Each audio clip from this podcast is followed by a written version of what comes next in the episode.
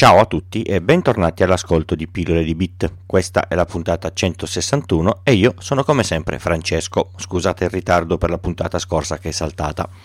Ormai è prassi, dovete entrare da qualche parte, vi tirate sulla mascherina, anzi dovreste già averla su che copre bocca e naso, vi avvicinate, vi fermate, qualcuno vi punta un oggetto sulla fronte, pochi secondi e, se non avete una temperatura superiore ai 37 gradi e mezzo vi fa accedere al posto dove vo- volevate entrare fino a quando si potrà entrare da qualche parte per come stanno andando le cose.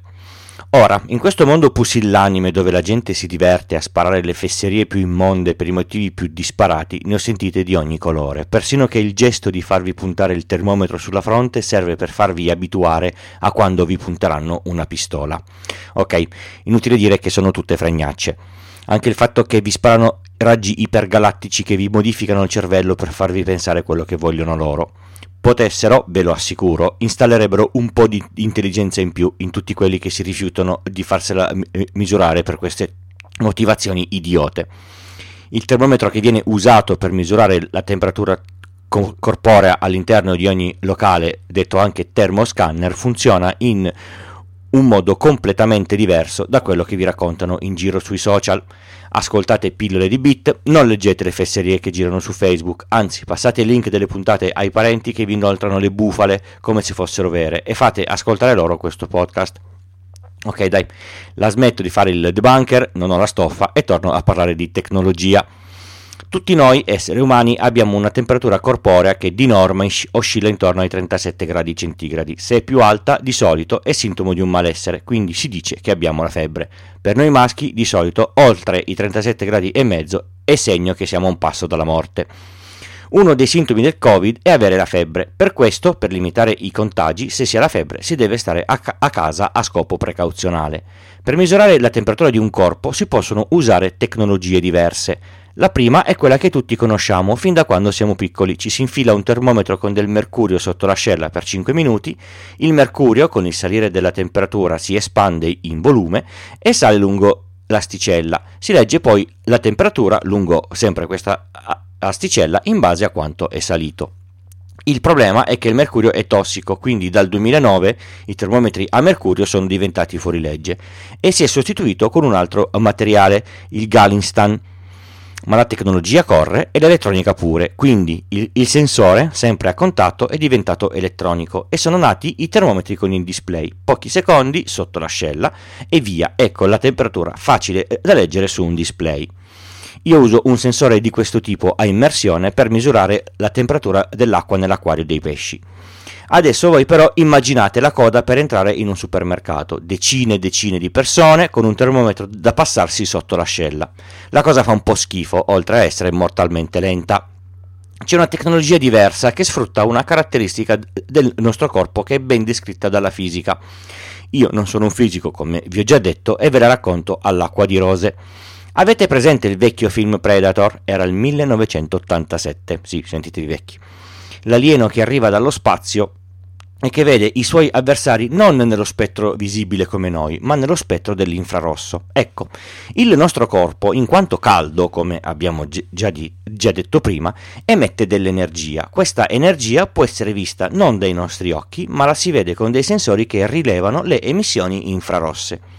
Credo che l'abbiate visto in qualche decina di film di spionaggio o di guerra, tutti quei corpi che nell'oscurità emettono un, una luce in varie tonalità di rosso. Ecco, quelle rappresentano in modo scenico l'emissione dell'infrarosso, che il nostro occhio non vede, ma un sensore appositamente progettato sì.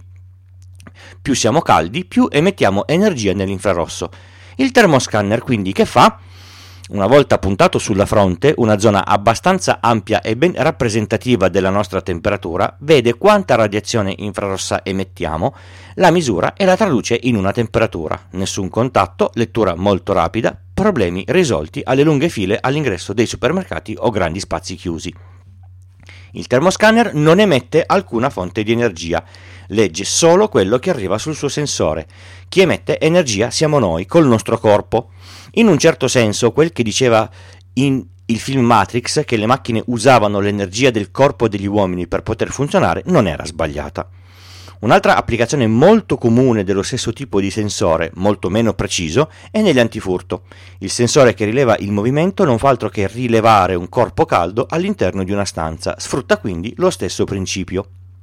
Uno di questi sensori, se riusciste a schermare completamente il calore del vostro col- corpo rendendolo pari alla temperatura della stanza, o se riusciste ad alzare la temperatura della stanza alla vostra temperatura corporea, non funzionerebbe correttamente. Quindi nessun raggio del male e nessun condizionamento di armi alla fronte, semplicemente è il sistema migliore per misurare la temperatura senza contatti e con una velocità più elevata tra una persona e un'altra. Ah no, misurarla sul polso non è una buona idea, è una zona più fredda della fronte e quindi se qualcuno ha la febbre e potrebbe quindi essere contagioso, passerebbe come sano, cosa assolutamente non accettabile. Tutte le informazioni per contattarmi, sostenere il podcast, compresi tutti i link di cui ho parlato in puntata, li, li trovate sul sito pillole di bit col punto prima dell'it. Mi trovate su Twitter come pillole di bit o cesco underscore 78 oppure via mail scrivendo a pillole di bit chiocciolagmail.com. Il gruppo Telegram è comunque il miglior modo per partecipare. Se volete donare qualcosa potete usare PayPal o Satispay. Se donate più di 5 euro vi spedisco gli adesivi. Se vi abbonate a 5 euro al mese vi mando la tessera eh, nu- nu- numerata che, che sto per fare, ce la farò, ve lo assicuro. Se volete potete persino donare in Bitcoin, il link al borsellino lo trovate sul sito. Grazie a chi ha contribuito. Se volete una consulenza tecnica in campo informatico trovate le informazioni su iltucci.com slash consulenza e se volete sponsorizzare una puntata del podcast le informazioni sono su pillole di bit col punto prima dell'it slash sponsor. Vi è mai capitato di avere un contatto ossidato a causa di una batteria che ha perso il suo contenuto oppure di avere una SIM di un telefono o una memorietta che non fa più bene contatto e non sapete come pulirli?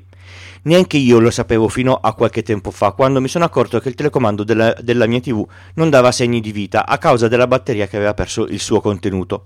Ho chiesto a Davide Gatti, conduttore del podcast Survival Hacking che vi consiglio di ascoltare, e lui mi ha fatto conoscere uno strumento fichissimo di cui ignoravo l'esistenza. Avete presente quelle penne che se ruotate su se stesse fanno uscire una gomma da cancellare? Esiste una cosa simile che fa uscire una specie di spazzola con le setole in fibra di vetro. Queste setole puliscono alla perfezione qualsiasi contatto ossidato, senza sporcare nulla con liquidi e senza rovinarli. Costa meno di 10 euro e, la, e lo trovate su Amazon.